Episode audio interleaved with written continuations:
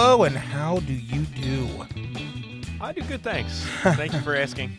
Of course, of course. Welcome, Uh, welcome to another episode of Totem Talks, uh, season five, episode four. And that checks out. I had to double check. It's like, no, you're right. I'm always right. I It's will just- never be wrong it's- again. Now, with Well, this new I know, I format, know. I can't be wrong. I know, but I still like four seasons of, of trauma of you getting the wrong episode. it's just stuck in my Look, brain. I understand. I understand there were times, but It's- those I are behind. Those us. times are. They are. They are.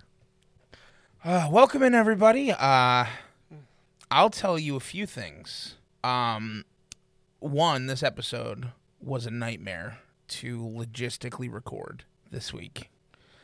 Oh yeah.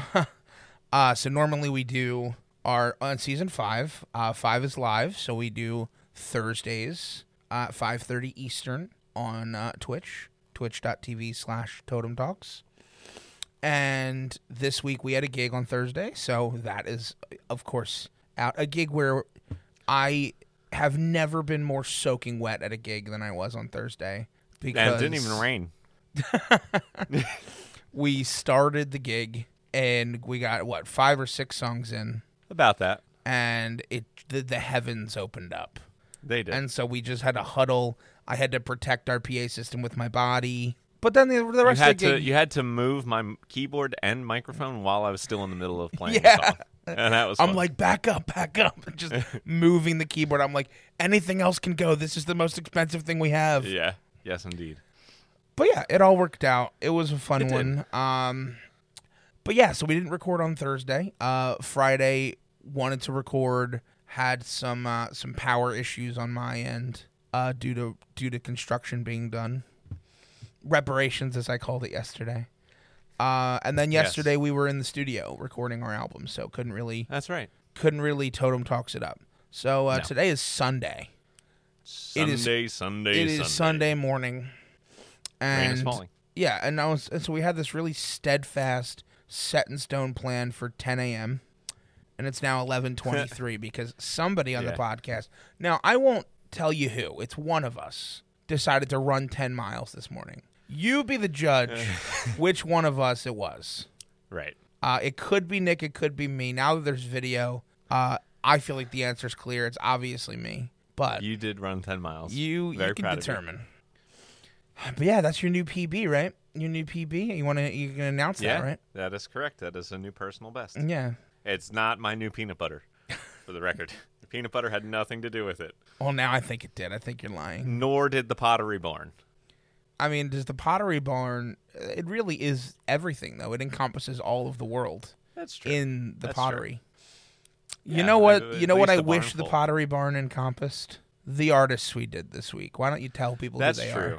are? Uh, I will tell you that we started things out with Blur this week. We moved right along to Joy Division, and we finished things out with Blink 182. Yes, uh, yes, we in you fact did. So here's what's gonna happen now. I'm gonna start. I'm gonna just go right into it. Excellent. Okay. Yeah. Tell tell us a little bit about uh, Blur. Blur are an English rock band formed in London in 1988. The group consisted of consists of singer Damon Albarn, uh, guitarist Graham Coxon, bassist Alex James, and drummer Dave Rowntree. Now they've been active from 1988 to the present. Now they do something weird with their years active. Most other uh, bands have their like just years that they were and weren't together all together. They're like we've been together since 1988 to the present day, but we went on hiatus from 2004 to 2008 and also from 2016 to 2018. So like it's interesting the way they do it. They do it a little differently. Yeah. Uh, the three the three uh, albums that we covered, uh, we covered 1991's Leisure, as we discussed, because they're British, so leisure, not leisure. We followed that up with 1994's Park Life, and then we wrapped it up with 2015's The Magic Whip. Whip. Yes, Whip. That's with three H's. Uh, now, would you would you like to go first, Nick? I certainly have no issue going first. Why don't you then? All right, sure. So, Leisure. Uh, a record with mostly uh, very high reviews and ratings. However, Damon Albarn very critical of it actually in retrospect. He he has said it's one of t- two bad records he's made in his career. Like he just isn't happy with it. He thinks that the band because it was their first record um, basically kind of kowtowed to what the labels wanted a little too much. This being 91, a UK band, the emergence of Britpop. I mean, Blur is definitely one of the I- iconic Britpop artists of this era, along with Oasis. Um, however, this just this wasn't the album they wanted. I I don't think it's ba- as nearly as bad uh, as he claimed. And to me, honestly, I you know no spoilers. So I listened a little out of order this week. Okay. And so when this album came on, the songs were honestly a little bit of a breath of fresh air. I will not com- tell you who I'm comparing them to until later on, or what I'm comparing them to. But um, it actually felt, and and I don't know if that was just because of what I had listened to before that I didn't mind it. You know, like I didn't love it, but there were definitely moments. Like the song "There's No Other Way," I thought was probably the strongest one. I felt like the the instruments were really grooving on that song. Uh, they were shown that they could lock together a little bit there. Um, and there was some cool, like psychedelic shoegazy type tones and effects going on throughout this record. Um, you know, I, I think there there are redeeming qualities to this record. I understand why someone like Damon Al- Albarn doesn't love it in retrospect. Like he's had a pretty successful career between both Blur and Gorillaz, and he's comparing his very best work to what That he sees as. Blew you know. my mind when I read that. You didn't know that? I didn't know that the guy from I knew Blur and I knew Gorillaz. Did not know it was the same guy. Oh yeah, absolutely. Yeah, I, very I read cool that career. and it like blew my mind. s- super accomplished songwriter. Like very big fan of Damon Albarn personally. Like I, I think he does a, a great job. He's an excellent songwriter. But you know, I agree with him though. This wasn't his best work, but a lot of redeeming qualities in it still. Sure. Uh, first off, gotta thank the Guitar Dude twenty eight. All good bass players are named Alex. That's true. Just although wouldn't shouldn't you be the bass dude twenty eight then? Wouldn't that make more sense? Nope. Nope. I mean, I just although I found out yesterday he doesn't really play that. He only he only hopes that he can play that instrument. That's true. That's a super niche inside joke that no one gets. That's how you attract fans. Exactly. uh, I'm a little more critical. I, I agree with Damon Albarn here. Albarn. It's this wasn't great to me. Um, I knew the reputation of Blur, and I'd heard uh, well, one of them, the one from Trainspotting. I've heard that song Sing. enough that I recognized. Yeah. Uh, but the rest of the songs, like, they really just felt kind of boring. That's the uh, that's like the term that I can come up with. Boring. Um, I didn't really hear anything that stood out to me. Like when we did Oasis back at season one, episode one. Um, that is their kind of comp in the, in the scene here, and there was so many moments on the Oasis albums. Regardless of, I I think that uh, I think the Gallagher's are better singers. Um, regardless of that fact, like not even putting that in here. I literally just think that there was more like innovation happening on their albums than this. I mean, uh, just the opening track, "She's So High," felt almost like a letdown from what I would like from the opening track of your opening album, and I'm a little bored. And then I, and then there's eleven other songs for 50 minutes. So I kind of agree with Damon Albarn here. The like honestly, that felt good to me. That he was like, "Yo, that album was pretty bad. Like I didn't like Sure. that one. I like I was like, oh, thank God, good. I feel better." Um, and I'm not going to say too much. I'm not going to harp on it. It wasn't it wasn't the worst thing I ever heard, but I definitely No. get his criticism. And There was I'll- room for improvement. Yeah. Um. So I'll take us into Parklife, and uh, first off, legitimately, so I listened to this album uh while I was you know doing some review and stuff at work, and uh, like the the album cover kept popping up on my phone as it changed songs. For the life of me, I because I I didn't I was like doing something. I was like kind of in the zone, so I didn't want to look at it.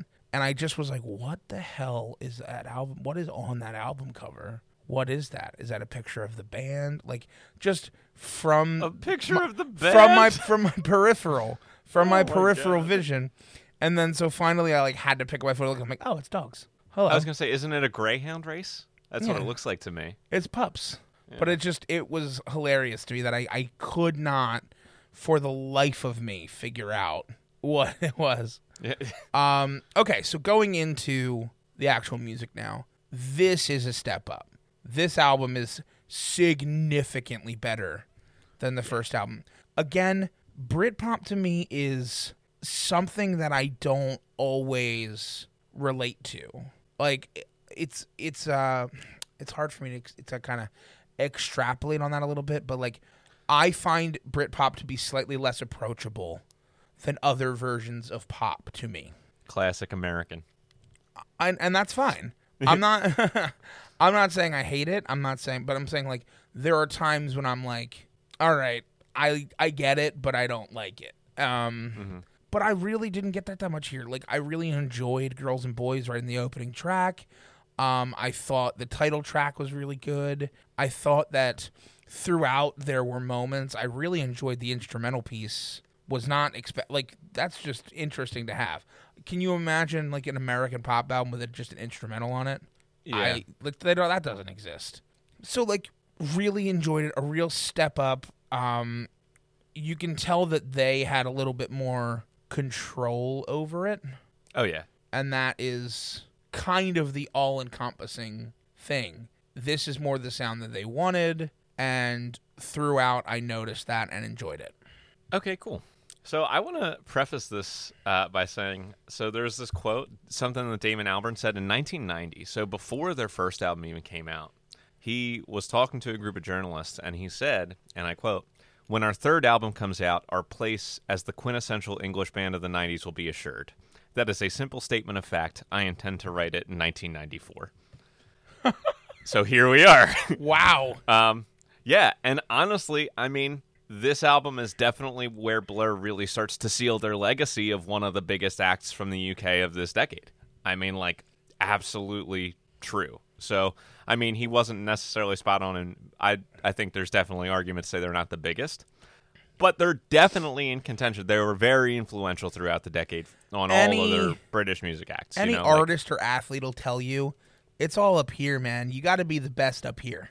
sure. So like so I, I totally get it. you know good for him.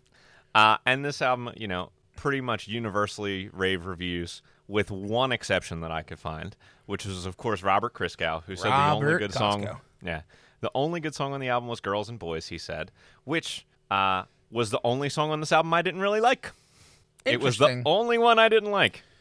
I really liked this whole album. Uh, i could live without that first song though. Um, I felt like this album was a little whereas the first one kind of like you said it was it was a little slow, it was a little boring, maybe it relied a little too much on psychedelic or shoegazy type sounds. I thought this album was a little bit of everything that came before it. Like Okay. I could definitely hear influence uh, across a wide spectrum of genres, across a wide spectrum of decades that went into this record. Sure. I felt at times it was like very baroque. I thought that honestly, if the um, well, if it well- ain't baroque, don't, Ah, fix, don't fix it. it. Now, um, I really felt there were times like uh, throughout this album when Albarn was on the very top of his writing game, where I was like, yeah, this is probably what the Beatles would have sound like sounded like if they were making records in the '90s, Wow, which is very high praise because you know I that's really super high respected from you. really respected the songwriting style um, and the variance in this record. I think it, it was really strong. It, it definitely showed what this group could be. Uh, and Yeah. I'm just going to say that and move right along into The Magic Whip, which was another record released to universal acclaim. That seems to be a pretty uh, common theme with all these Blur records. And it's another good record. I don't think it is uh, quite as good as Parklife, but I don't think it was a huge drop off either. Uh, I think what was interesting about this record is that I could hear the blur from each of the first two albums in it. Um, it was definitely uh, maybe a little spacier than than Parklife, and that's where I heard a little bit more of leisure in there. But it was spacey at times, just enough in a nice way. Um, and and this album was after like a 12 year hiatus of making any Yeah. new music, and I and I really do feel like, you know, considering all that, like they still put out a very good album that I would happily listen to again. So maybe not like the tip top of their work, but it definitely was kind of an amalgamation of what I knew Blur to be after listening to the first two records and then kind of advancing through time. Sure. Uh, I totally get where you're coming from. I agree with you in in kind of the fundamental aspect of it. Uh, I enjoyed it more than Leisure, less than Parklife, somewhere in the middle for me. Uh, this just seems like an a band and a group who, as we listen to them, became more sure of themselves, and I respect that. I respect that. I also I felt like I could kind of tell because they recorded this in two locations in Hong Kong and London, and you kind Right. of get that on the album cover that there's you know there's symbols, there's Asian symbols on it that you know can kind of you can understand they they incorporated it. Um, I feel like I could tell that there was like it was an album telling two stories almost. Like I feel like maybe they were in two different spaces as they were in two different spaces, which I thought was interesting. Um, again, Britpop normally isn't my top genre. However, this is, I think, at this point, barely Britpop, more Sure. alt rockish, kind of like an indie album. Uh, and I enjoyed it. I, I enjoyed it. I thought that it was very solid throughout. It was nice to hear uh, an art like a pop artist not descend into the depths of like electronic uh computerized ambiance and stuff like that. They still were putting together like analog music and even though even like you can use ambiance and electronic stuff but not just rely on it. And it felt like they never went down that rabbit hole that so many pop artists do. Sure. And i appreciated it let's grade them Let's do it.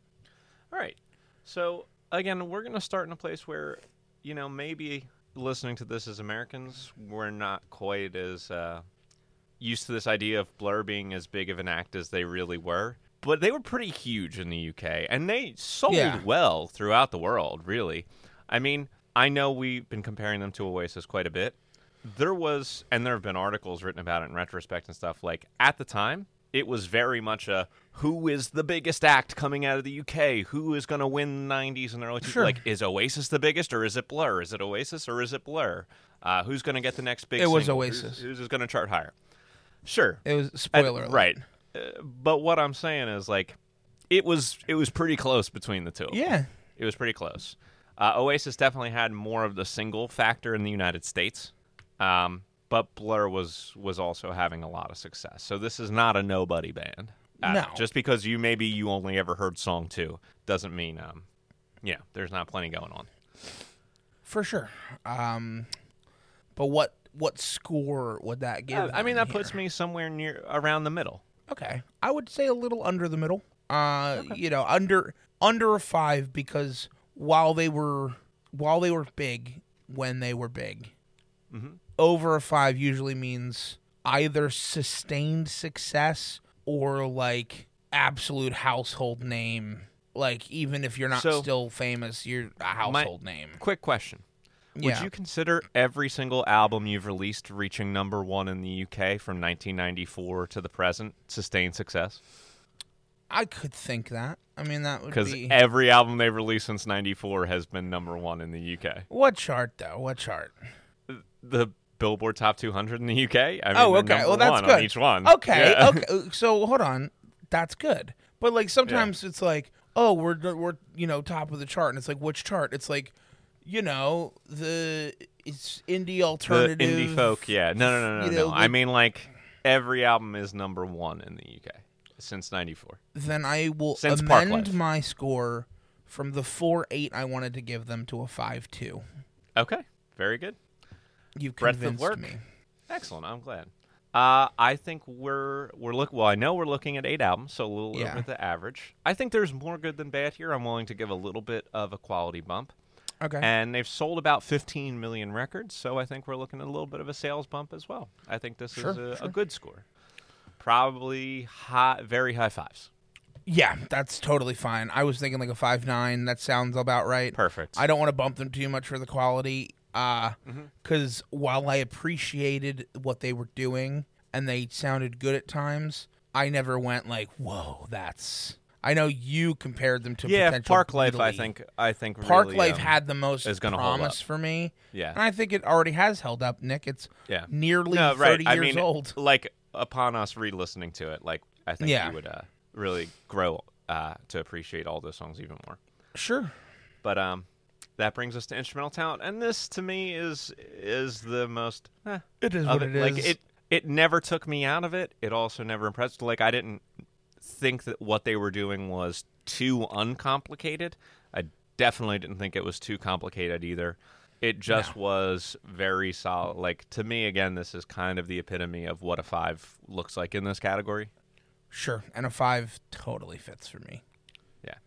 Uh, but songwriting, I think, is is definitely better. I think Damon Albarn definitely shows some chops here. Um, Yeah. Each of these three albums, you know, we obviously didn't like Leisure nearly as much, but each album was distinctly different. I think each album distinctly drew from multiple different genres of music, uh, and Yeah. the compositions were mostly very interesting, um, particularly on the last two records. So to me, uh, that's another good score, maybe even their best score of the day, like in the six-ish neighborhood. I I could go to a six. I think. I think Yeah. that um, for me particularly, it's the reinvention multiple times. Yeah, that definitely. I, that I appreciate as Sure. like as an artist for them to do. Yeah. All right, so I'm going to go with the six there, and then Yeah. uh, that just brings us to poetic. I think there's times when it's good. I mean, this is going to be an above average score. Uh, there are there are times there are moments when the writing and the emotion is good. I feel like I didn't necessarily hear any like cheese or campiness. No, no. Um, but at the same time, I wasn't I wasn't like reverently blown away by the lyrics as e- either. Sure. So, but I'd be very comfortable putting them at like like a five four five five ish. Sure. I'll give them the five and a half. And then X Factor. So what I'll say for this is one, I mean, quote unquote, the battle of Britpop, the the back and forth between Blur and Oasis on the charts and that battle and like the all of the interest in music that it stirred throughout the that time. Yeah. it was definitely something that was being written about quite a bit, um, and it's worth mentioning here. And also, they did receive the Brit Award for uh, Outstanding Contribution to Music in 2012.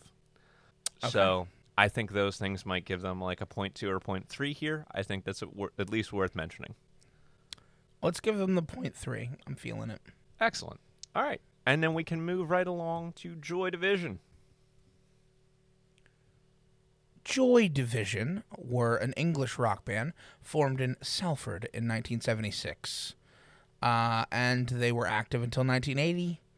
And that's it. We did every album they released, uh, which is Unknown Pleasures from 1979 and Closer by uh, from 1980. And, Yes. and and okay, all right. It's your turn to go first. It's my turn to go first. Uh, and what is there to say about Unknown Pleasures?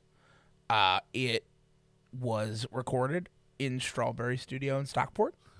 It is 39 minutes and 28 seconds long. it's considered post punk or gothic rock.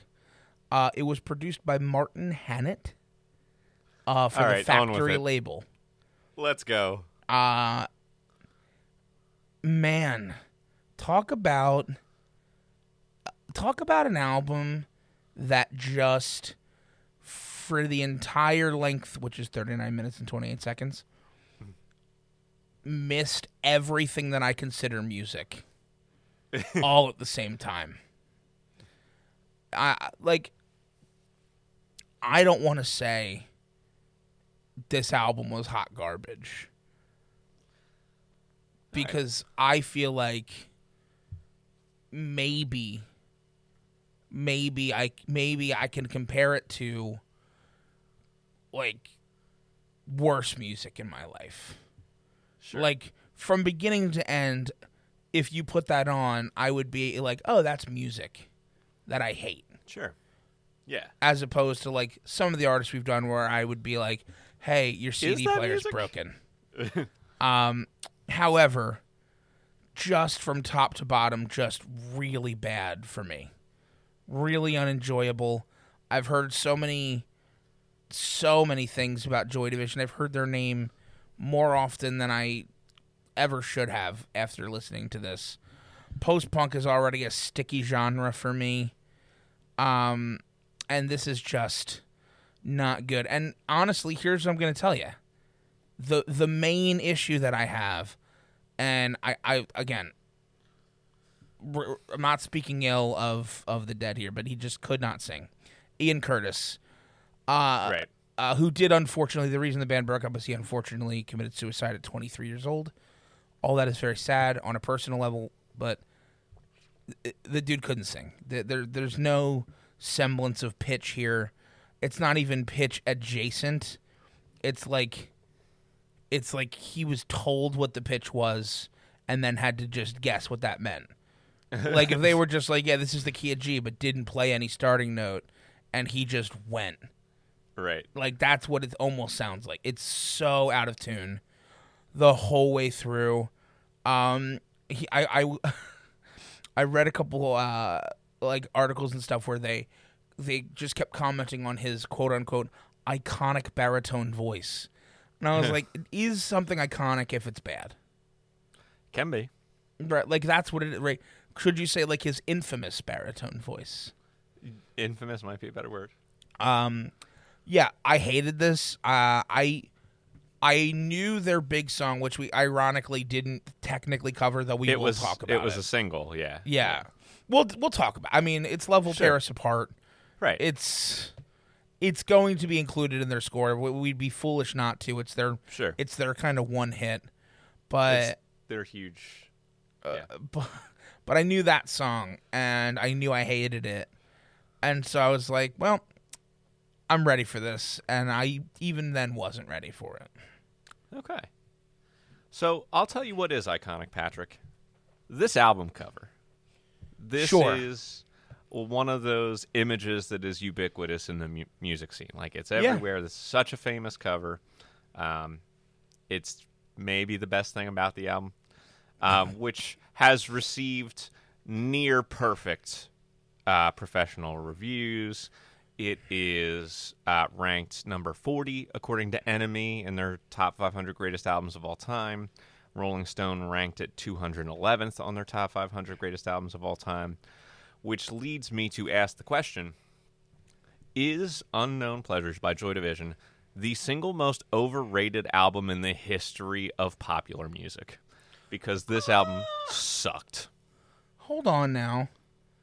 I'm just asking the question because it's one of the most influential and iconic records, uh, like as particularly of the last 45 years, but really ever.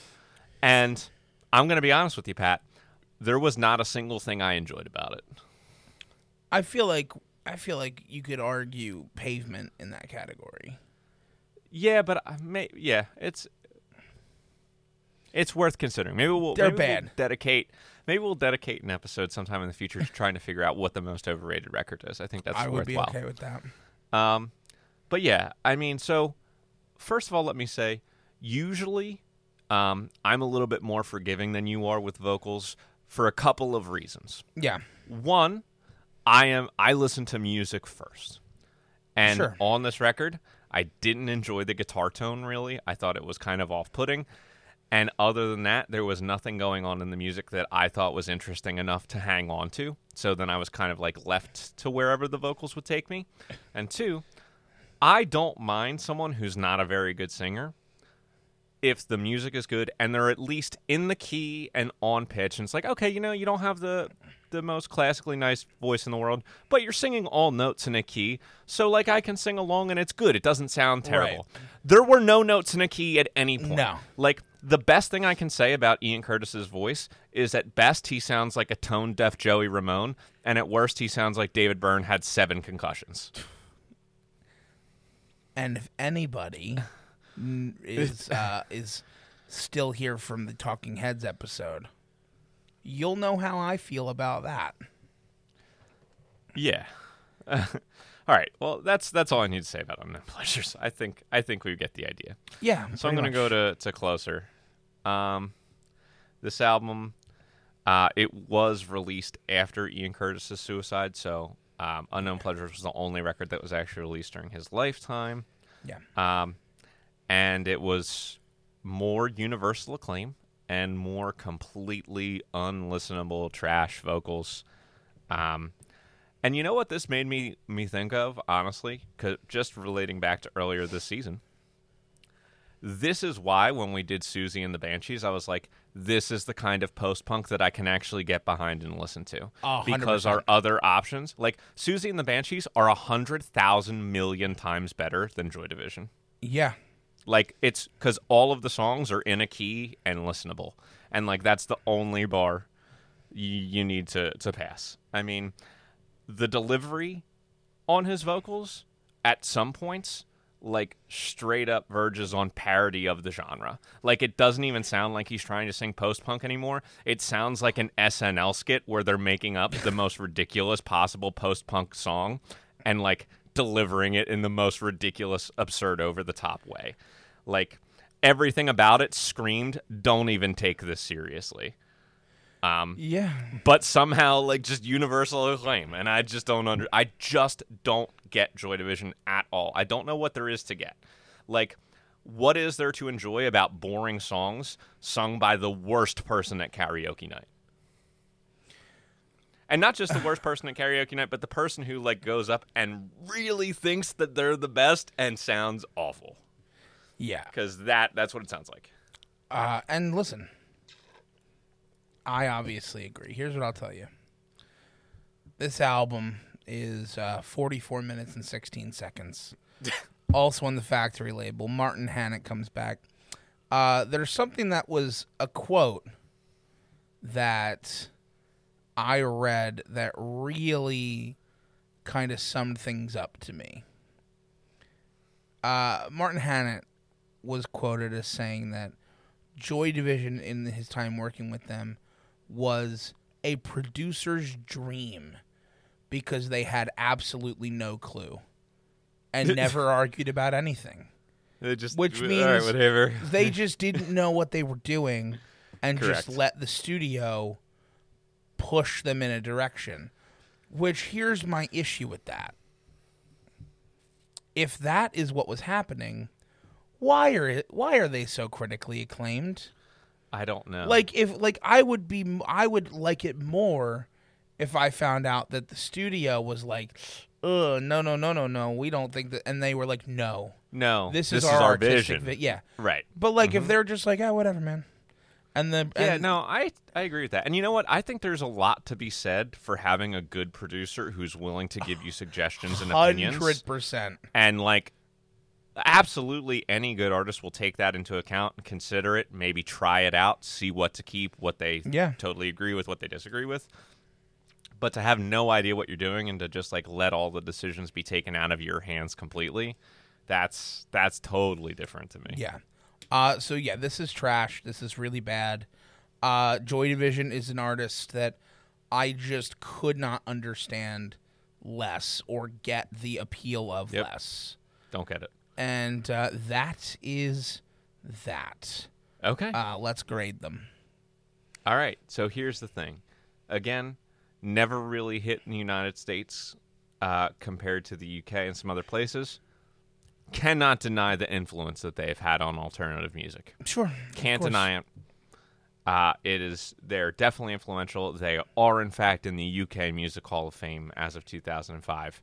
Um, there is something there. Like Bono said, that Joy Division was one of the most important bands. Um, like they were important for a time for a two album band where you know they didn't necessarily hit in the United States. It's about as high as you can be for for that. Uh, I mean, yeah, and you can just look at the the list of bands that have claimed influence by Joy Division: The Cure, sure. U2, Soundgarden, The Proclaimers. Fascinating. which is just very interesting to hear that they okay. So like you know, um, there's also Bloc Party, Editors, Interpol, but I didn't know those three, so I didn't say them. but. I you might, you might at home know them. Interpol probably of this. Yeah, I, I think I do know Interpol now that I said it out loud. Um, regardless, they've. I mean, we got to give them a couple points here. there's a couple points here. They get the point four Love Will Tear Us Apart as a one hit wonder because that one They did definitely get in the United States, sure. Um, they definitely get a point at least for being in the UK Music Hall of Fame, Yeah, so that's two. and then they get some stuff for influence. and I would I would be willing to give them up to a full point pending your I'd be ha- I, I think three is the least we can do here then let's give them a 3. because we're gonna murder them. um, uh, I want to be clear, we will not murder anyone, especially given that No. there's a tragic death in this band. figurative, figurative. Uh, Scores are about to Score-related. are about to go breadth of work. There are two albums. Yes. They did both go gold in the UK. They were both hot garbage to listen to. So I'm And- taking the golds away. and and, I gold in the UK like here's the thing i know i i know i've said this so many times we tend to kind of discount non-american certifications just but 'cause that is are that a is lot less literally only because the sales thresholds are so reduced because it's Sure. based on population yeah. uh so like All right, look, here's the that's it. highest I can go 1.2. Because I'm giving them a 1.8 for two records. I'm giving them a 1.92 for for two British golds, and I'm taking away like 0.7, 0.8 for how bad it was. And that's my formula, 1.2 and that's how I worked it out. feels so high Look, I told you my thought process. If you want to try to change it, you're welcome to. I would like to give them a 1.1 Done. Instrumental talent. Here's what I'll say. In terms of the compositions that they put forward in those two albums, I heard nothing really of note in the music whatsoever. yeah Um, that's not true i heard not. a lot of things of note uh, yeah, they were notes, but unfortunately, the singer didn't sing any of it. Look, I would have been under for for what I heard in the music, and that was a stylistic choice. Like, let me be real, like that was the sound they were going for. It was just a, a non-complex sound, which is fine. There's nothing wrong with that, but there wasn't a lot of place to show off musical chops in the songs, and Yeah. the singing. Like he was a point one as a vocalist. Like Yeah. he, if he ever hit a single note that was in the key of the song, it was by pure accident. Yeah, it was a total accident. Yeah, I mean, I'm I'm like a straight up point one on the. This is as bad as vocals can be with an actual human being still trying to sing notes. Yeah. That I mean that's uh, yeah, I'll I'll give him a two. a full two, Uh, like full that's two points. because there was the, nothing about the musicianship was bad. It was just very simple and uninteresting. I'll allow it, I guess, but like, ooh, that feels high. Yeah. Um. Again, so songwriting. Look, it was very influential songwriting, and they were an important part of the post-punk sound. So that is where any of the credit that they get comes from. But the songs were boring. Yeah, The and I'm gonna be honest, like writing a good melody line is a part of songwriting. And if your melody line is constantly out of key with the rest of what you're doing, yeah, it makes it sound worse. Like it takes away from the quality of the song. it definitely does. It So again, I am does. under, and we're only starting at a 1.8 because it's two records anyway. So like I'm again down in like the low ones. I would like a one. Done. Uh, and then poetic talent. This is the one thing that Ian Curtis is supposed to be like very highly revered for. So I'll let you take it away. And I'll tell you what, like reading, going going through and reading some of the like poem and lyric and uh kind of reading into a little bit of the the story and the process uh, of him writing. I think that th- like he did that very well. I, I like that is by far the best part of this group. Um would have loved to maybe hear some of Ian Curtis's writings and lyrics and songs done by a band. Sure. That would have been really sick. But it- again, there's two albums. We're starting at a 1.8, Yeah. uh, but I would be really comfortable here going somewhere in like the mid twos, a little higher even. Like I think I'd be happy. I think that like, maybe of like a two six. I think that like You got it. I really enjoyed reading the words to some Mm-hmm. Great. of these songs. And that's nice that we can get be have a nice thing to say. Uh, is there X factor here? I mean, I mean, think there's precedent. Curtis's death Yeah. is definitely you know an event. It was uh, you know very unfortunate, but it is something that this that makes. And I mean, I will inf- say, I will say, like, so uh, Ian Curtis's death did, quote unquote, stop Joy Division, but the rest of the group did immediately reform as New Uh, Order, as New Order, yeah, and, and like that. So they're they still are to get work together and playing. I don't. I didn't really look. I think they're all still together. At least maybe one or two of them is not. But right. Well, we'll we'll catch that when we. when we catch New Order, I'm not going to get into that, but uh, unlike other artists who like they really did like the band broke up when they died, Mm-hmm. like they didn't really break up. They just changed their name, sure. which is fine out of respect, and I totally get that. Yeah. Um, So, do we give a point here for X Factor? I would say it's a point. Yeah, I don't want to go too right. crazy, but yeah, a point seems Sure. right. A point is fair, and let's close things out with Blink 182. Blink 182 is an American rock band formed in Poway, California in 1992. And uh, they were active from 92 to 2005, then again uh, from 2009 to the present day. And we covered three albums. We started with Cheshire Cat from 1995. We then, uh, this, was, this is when they were just Blink. Right. Uh, we then covered Enema of the State from 1999 and then we covered nine from 2019. Yes. And uh, Nick, it is in fact your turn to start.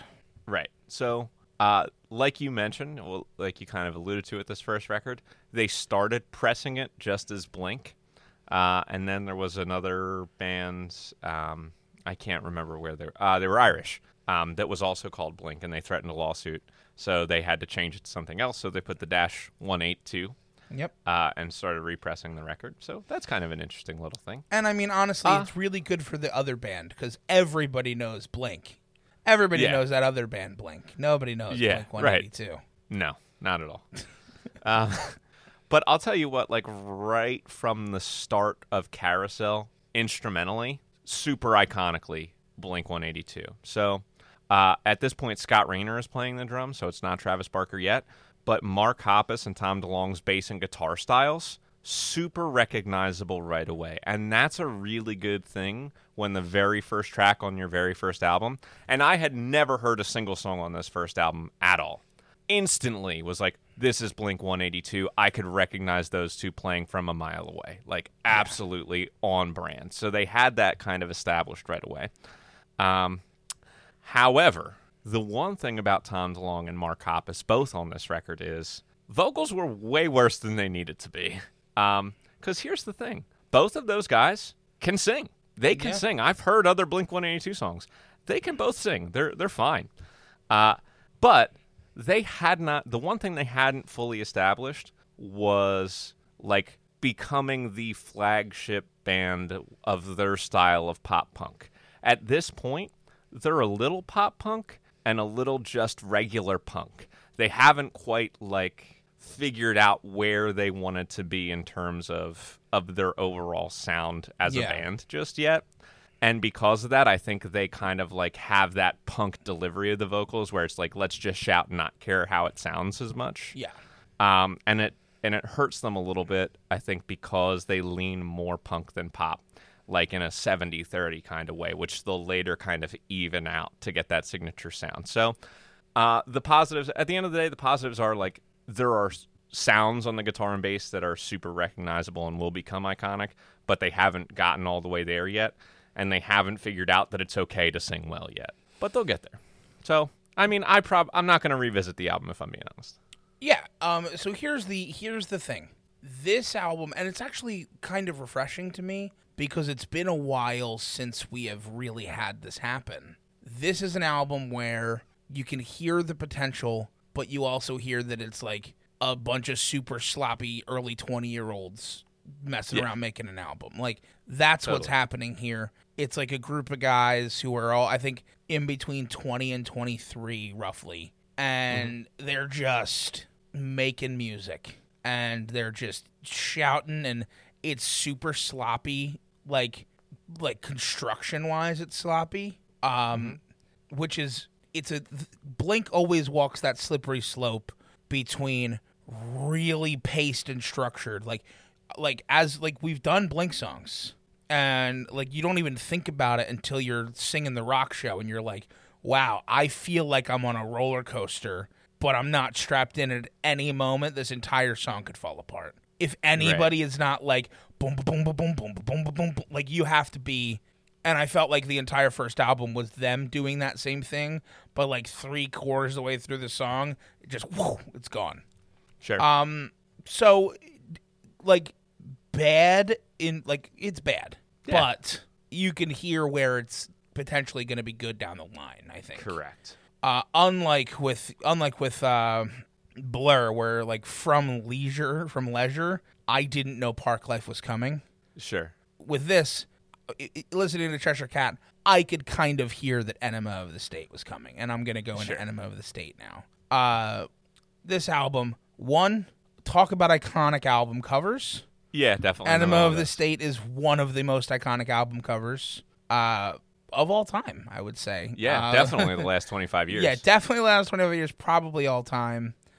Uh, and this album is, I mean, this is the true iconic album of of the week for me and for my generation. And this is the album where they just get it right. They get that that roller coaster, that fast paced, just you're it, like it feels like you're just like running through an entire blank album, like the entire time. I this is a, a also a group that has two distinctly different but both equally good vocalists, Yes. and that is super important because you have Tom DeLonge and his very nasally like you know all the small things. And then you have mark hoppus with like a much more a much smoother kind of barry voice to him. Yeah. and it plays really well they really do a good job of sticking to their guns in terms of like they know exactly what they're doing every song is between two and three and a half i mean there's one song that's four minutes Yeah, but, But it's Adam's song. And it's that's a Adam's great song, song, and It's every other song is is right in that sweet spot of like in and out. You're in, you're in, you're out. You, we got this. Like, Mm-hmm. and it's very well done. It's very tightly constructed. Uh, you, I, I really can hear the difference uh, with Travis Barker on drums. It feels tighter. I actually feel like that's part of it. Like I think Mm-hmm. Yeah, Mark sure. Hoppus, obviously, like I was, you know, we were joking around uh, with Alex, but like the rhythm section is is so fundamentally important, and especially when you're doing stuff like this. If the rhythm section is at any point not in sync, that's when that's when the wheels come off the coaster.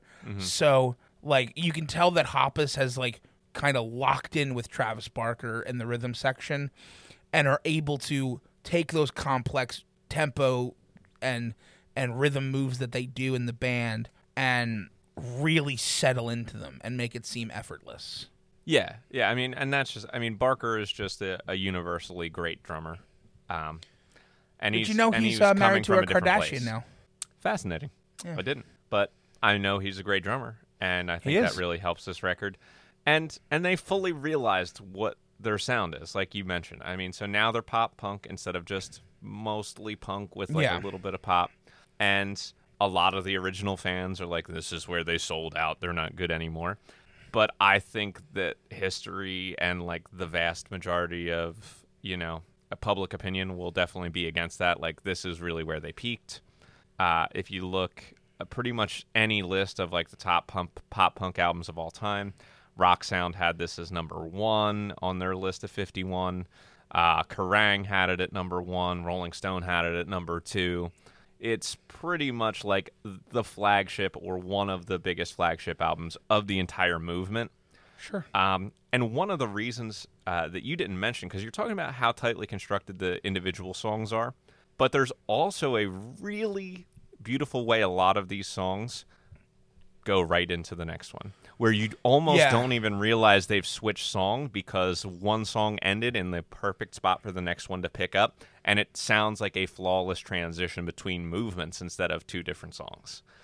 yeah, Um, I mean, which y- is just so cool to hear on a record. I It- love that. it's, It's one of those things that you almost take for granted. Uh, because, like, here's the thing I have heard every song on Enema of the State. This is probably the first time because I'm not an album listener. I've become Sure. an album listener th- because of the podcast. Yeah. But I'm I've always been a like go down the rabbit hole of listening to songs and like Yeah. so like that's something that like you may never even experience, but when you do and it hits you, it's such a cool thing. Exactly. Like, and it's it's really It's- shifted my thought of like I enjoy listening to albums because like that's how the artist intended for you to listen. to. Correct. Exactly. Yeah, that's that's what I was going to say. It's like the biggest thing that we miss listening to one or two songs at a time. Not that there's anything necessarily wrong with that, but it's just like a, a much better experience. It's at least worth doing like once or twice for an album like this where there's such an intentionality behind Yeah.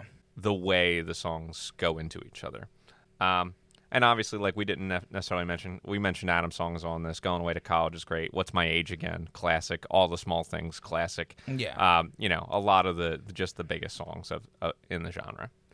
So now I shall move on to nine, and once again, we have had a personnel change, but this time it is Tom DeLonge who is no longer with the group. He is off doing his conspiracy theory stuff. Um, I guess I don't know. But in case anyone didn't know, I think it's clear on Enema of the State because because of the song "Aliens Exist." Like Tom DeLonge has just always been like kind of a conspiracy guy. Like Yeah. he's he's just super fascinated. That's that's his his passion is conspiracy theories. Um, so you know, good for him. But he's gone now, and uh, they promoted this album nine by going on a tour with Lil Wayne, which I just thought was That yeah. interesting because it's not necessarily the type of artists that you would kind of put together for this. Um, and I will say this: the band, when they were putting this album together, it's their second record without DeLonge with uh, Matt Skiba or Skiba. I'm not sure how to pronounce it. Uh, taking over his role, and they were really concerned with progressing their sound. Uh, they needed to to be more than just that same pop punk record over and over and over again. Um, which I totally understand as an artist, which I respect as an artist. Uh, they put out a sound that's still recognizable as a Blink sound, but with a lot more modern context surrounding it. Um, here with Nine, um, and a lot of that gives me pause. Not always. Some of it gave me pause. Some of it I was like, okay, this can happen. Um, it definitely is not as strong as Enema of the State for me because of some of those things. But one thing that I thought was actually significantly better was they are no longer just like very immature 20 somethings in terms of their lyrics. Like that was what was so endearing about Blink in their early work. Like it was unabashedly this is song for immature 18 year olds and like that's what we are and that's what we want to do and it's like almost you know endearing like in in its uh goofiness in its you know intentional immaturity. But it's nice to hear because they're older now they're adults uh and they're progressing past that as well. Because it wouldn't like a lot of the blink songs from 1999 that those lyrics just would feel so inauthentic coming from a group of people in their 40s Yeah. That's uh, and it just wouldn't feel right.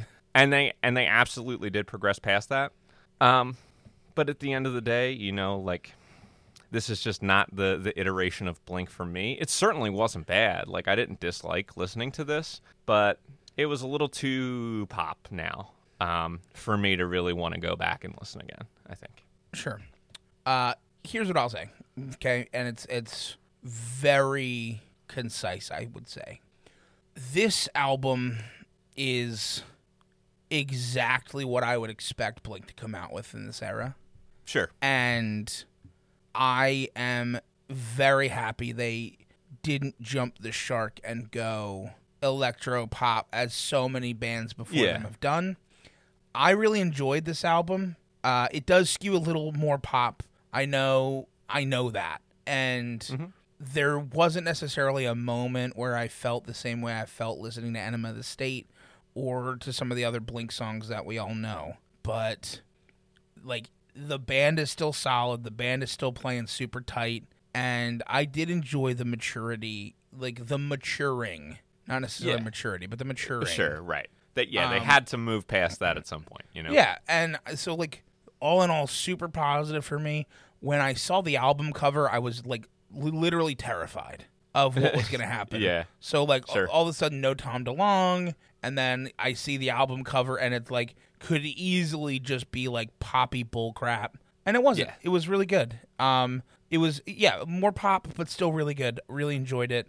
Um, a couple things before we grade them Of course. just a couple like news blips that I think course. are interesting. So one, uh, this one's a little older. So Mark Hoppus, uh, actually after this album in 2021, so not too long ago, like revealed that he was battling stage four cancer, Yeah. and then like that same year beat stage four Yeah. cancer Love to hear that. just yeah so on june 23rd 2021 he accidentally shared a picture of himself undergoing chemo Oh, okay. on his instagram story and then kind of so he wasn't necessarily going public with it Uh, okay. accidentally shared that and then announced that yeah he was you know he said he was experiencing uh, stage four uh, diffuse large b cell lymphoma which is just a that's not a uh, that's not a good like i'm not saying any cancer is good but there are good cancers and bad cancers to Yeah. be diagnosed with stage four diffuse large b cell lymphoma is it's a non-hodgkin's lymphoma Mm. like that that might be where you kind of you know it a little better from in like the Yeah. public where like stage four non-hodgkin's lymphoma is that's not like you'd scary. rarely come back from that. Yeah. and he beat it and he's cancer free That's he's obviously in the in the screening phase still because it's still you know a, a year ago basically.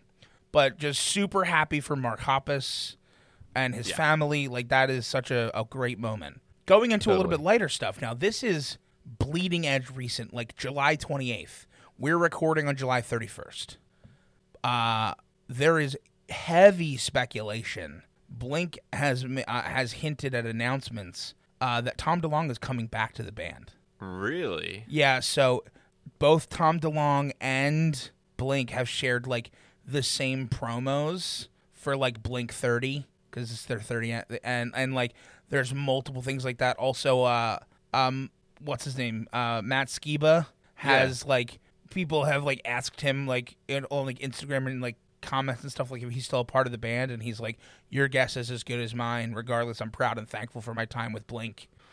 Like we shall see. Like so he is he's very much being like i don't know if i'm still in the band. Interesting. and like now they're sh- so like everybody's pretty sure that tom delonge is coming back to blink. It is That's by the time you are curious. hearing this audio listeners like We there's a potential that that has already happened. It's Yeah. coming up soon uh, Okay. but interesting enough yeah. uh, you know, just while you're mentioning things, like I know, I, I don't know if we'll count this in in X Factor later on or anything, but you know, Travis Barker also survived a plane crash, right? yes he did and i was going to bring that up in x factor Like back That's in incredible 2008. Yeah, like because of he- how because it's of plane amazing. crash and bands Yeah, exactly. But he's w- one of the few who, like, very luckily somehow survived the plane which crash. And- which leads me to my question and especially with tom delonge being a conspiracy theorist like he is right. are the members of blink immortal deities can they be I- killed If, if they are, then I two think that's members of be the band X Factor. two members of the band survived like very, Very life-threatening situations. Very like low Yeah. percentage life-threatening situations That's a good Uh, point. I think we should just give them give them five for for X Factor right now. it's it's insane okay Yeah. let's grade right. them for real Let's grade them. Okay, cultural impact. Uh, it's very good. Yeah. They are one of the most influential bands of the last 25 years. sure Um, in fact, there were a few things like um, Alternative Press came out with a list of the the top 30 most influential bands of the last 30 years and ranked Blink fourth behind only Radiohead, Fugazi, and Nirvana, which Yeah. is like pretty pretty good list to be on, only behind those artists. Um, you know they they have you know started essentially their own sound brand in pop punk where like there's so many of the artists that came right after them that you can tell that they are directly trying to sound like Blink. Uh, they have spawned a lot of different uh, groups essentially, and obviously, and they were enormously successful with their own music. I mean, I didn't even mention it, but like we're talking about they're in their prime. They were moving, you know, 14, 15 million albums. Um, so Yeah. Yeah, Enema of the State sold 15 worldwide. Take off your pants and jacket, 14 million worldwide. Um, so I mean, like, enormously, enormously successful and influential. I think we're probably. I'm looking at a n- number in the eights. I would say. I would probably agree with you. The the other thing that this band did really well that was kind of deceptive, especially at the time, is because the, I mean the time that they really were doing stuff was not pre-internet, but pre-internet as we know it Yeah. in the 90s like there wasn't really social media spaces or comments so they were really good at almost creating a parasocial relationship with their fan base where like they were like goofy and outgoing and prankish together and the their fans really felt like they were part of the social circle that Blink was in because of that which Yeah, yeah. like nowadays like that's the same mental faculty thing you get for like twitch streamers or things like that where like your fan base feels connected to you on a personal level not just through your art so like that is something that not a lot of groups were doing at the time and uh, that's just something that i think adds a little bit that's interesting to me that's something that is unique almost Yeah. um, but i'm very comfortable going like in the eights Uh, uh, how about an eight and a half? eight and a half is perfect Great. All right. So breadth of work. We are talking about eight studio albums, so Yeah. a little bit above the average. We're talking about 50 million albums sold worldwide, and I think we're talking about more good than bad. So Sure, absolutely. I think that all together probably puts this band right around a seven. Uh yeah, I I think that It's hard to go much lower than that. When it's hard to go. I would definitely not be trying to go lower. not- yeah, and you're not taking anything away for the quality, and I, I mean it's I- all all good stuff here. Here's where I'm at. Okay, here's if I'm looking at the the three albums we did. Sure, Cheshire Cat was bad with potential. sure. Bad with potential. I'm okay with that. Enema of the State, Enema of the State's their third Very album, good. and it's very good. very good. And when you get to nine, I would say it's still way more good than bad. Good plus. Sure. Not necessarily great like Enema of the State was, No. but that's it's hard to catch that lightning That's in a good. bottle.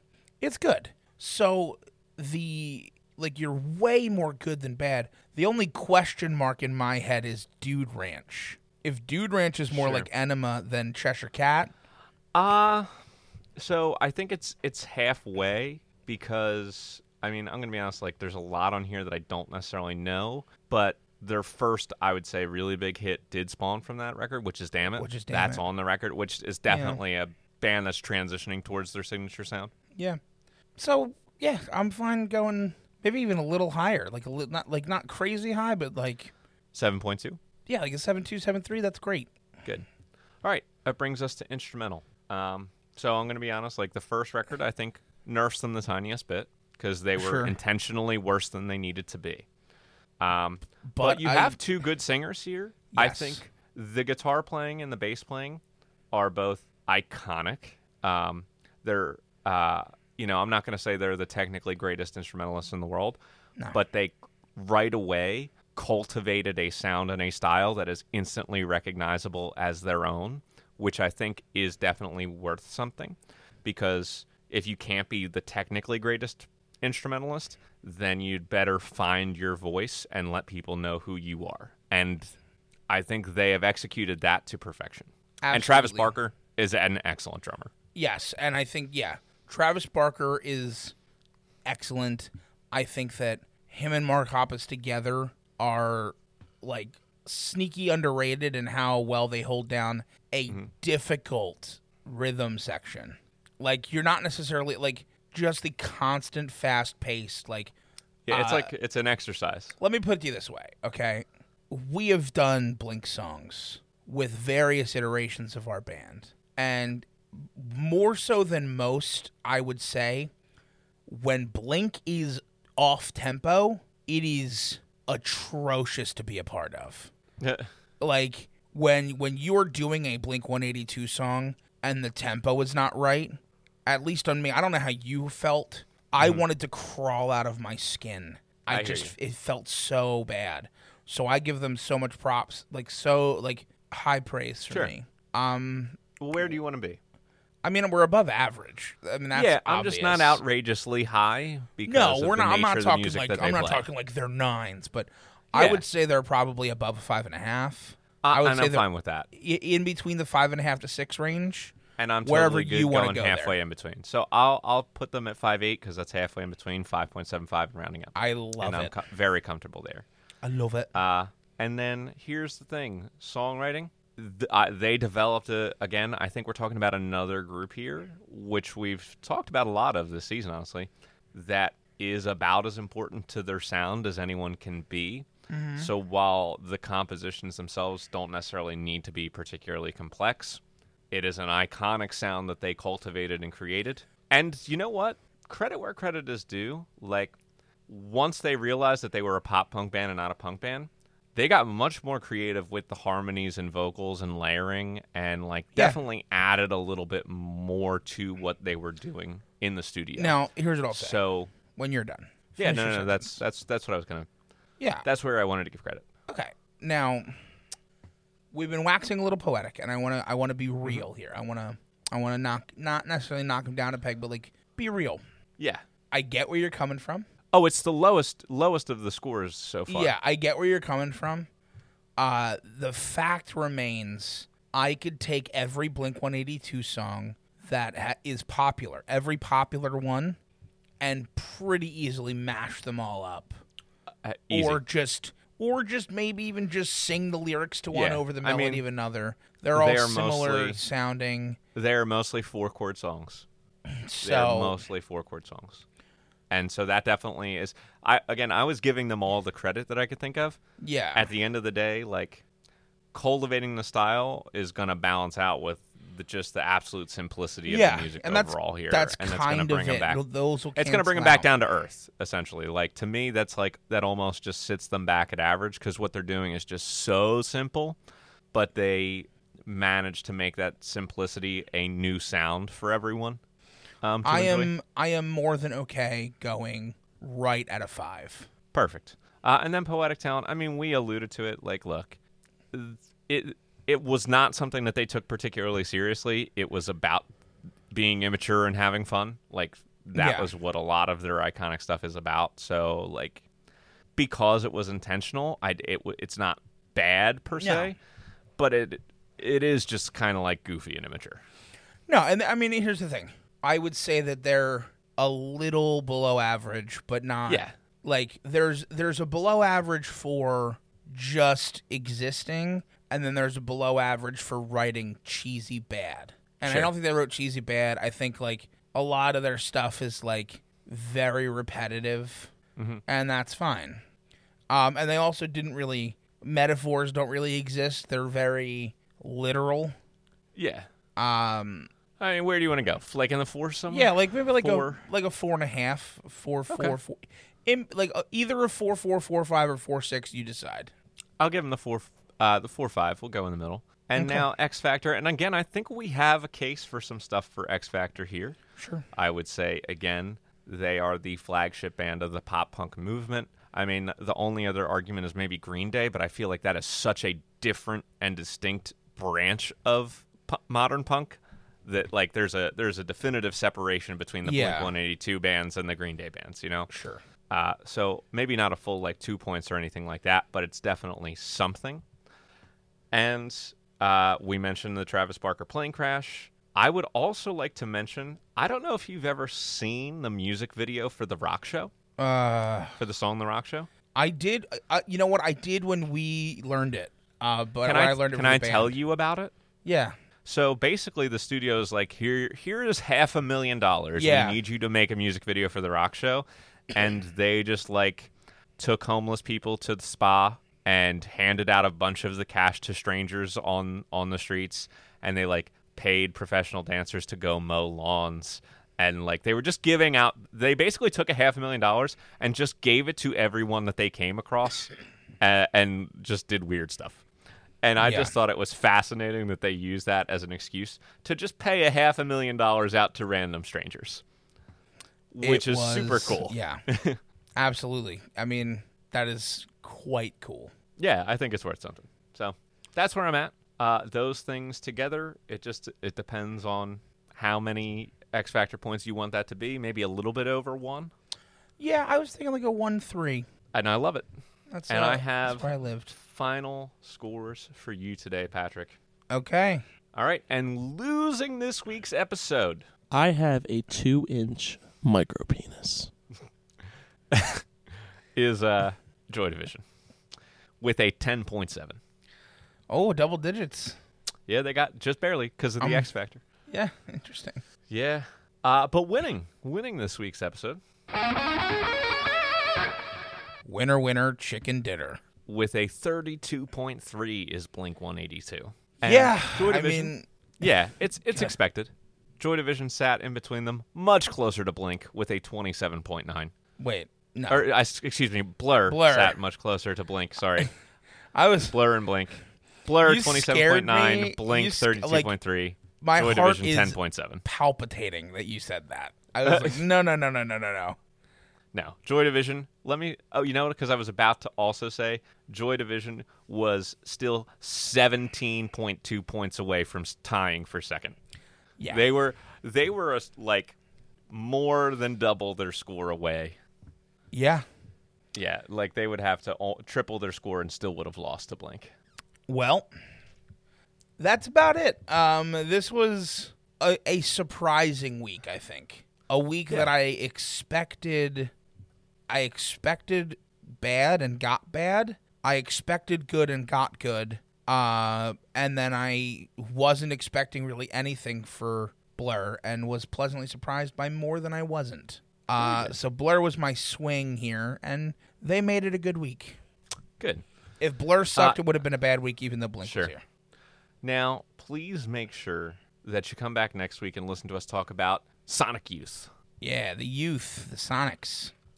Yes, that is all. I have nothing left to say. Play us out, Patrick. Uh, yeah. Uh, so listen, if you are, uh, if you're here, uh, that means you must like something about us. And if you like something about us, please tell everyone. Uh, tell your friends, tell your family, tell people on the street. Uh, word of mouth is a huge way to grow a burgeoning young podcast like us in our fifth season, burgeoning young. Um, but we are we are still actively trying to grow. And uh, the other thing, especially this season, that we're looking for is some feedback. Uh, I would love to hear from you, our listeners, what you like about Totem Talks, what you would change if you could about Totem Talks, uh, what really grinds your gears or is the reason you're tuning in every week. Is it just to hear Nick's sultry voice? Uh, I mean, who knows?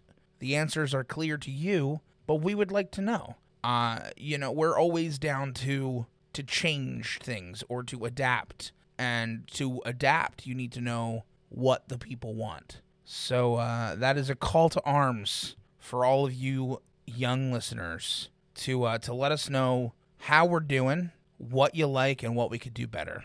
And that's uh, that's what I have to say about that. Now I'm gonna play us out. Um, keep tuning in.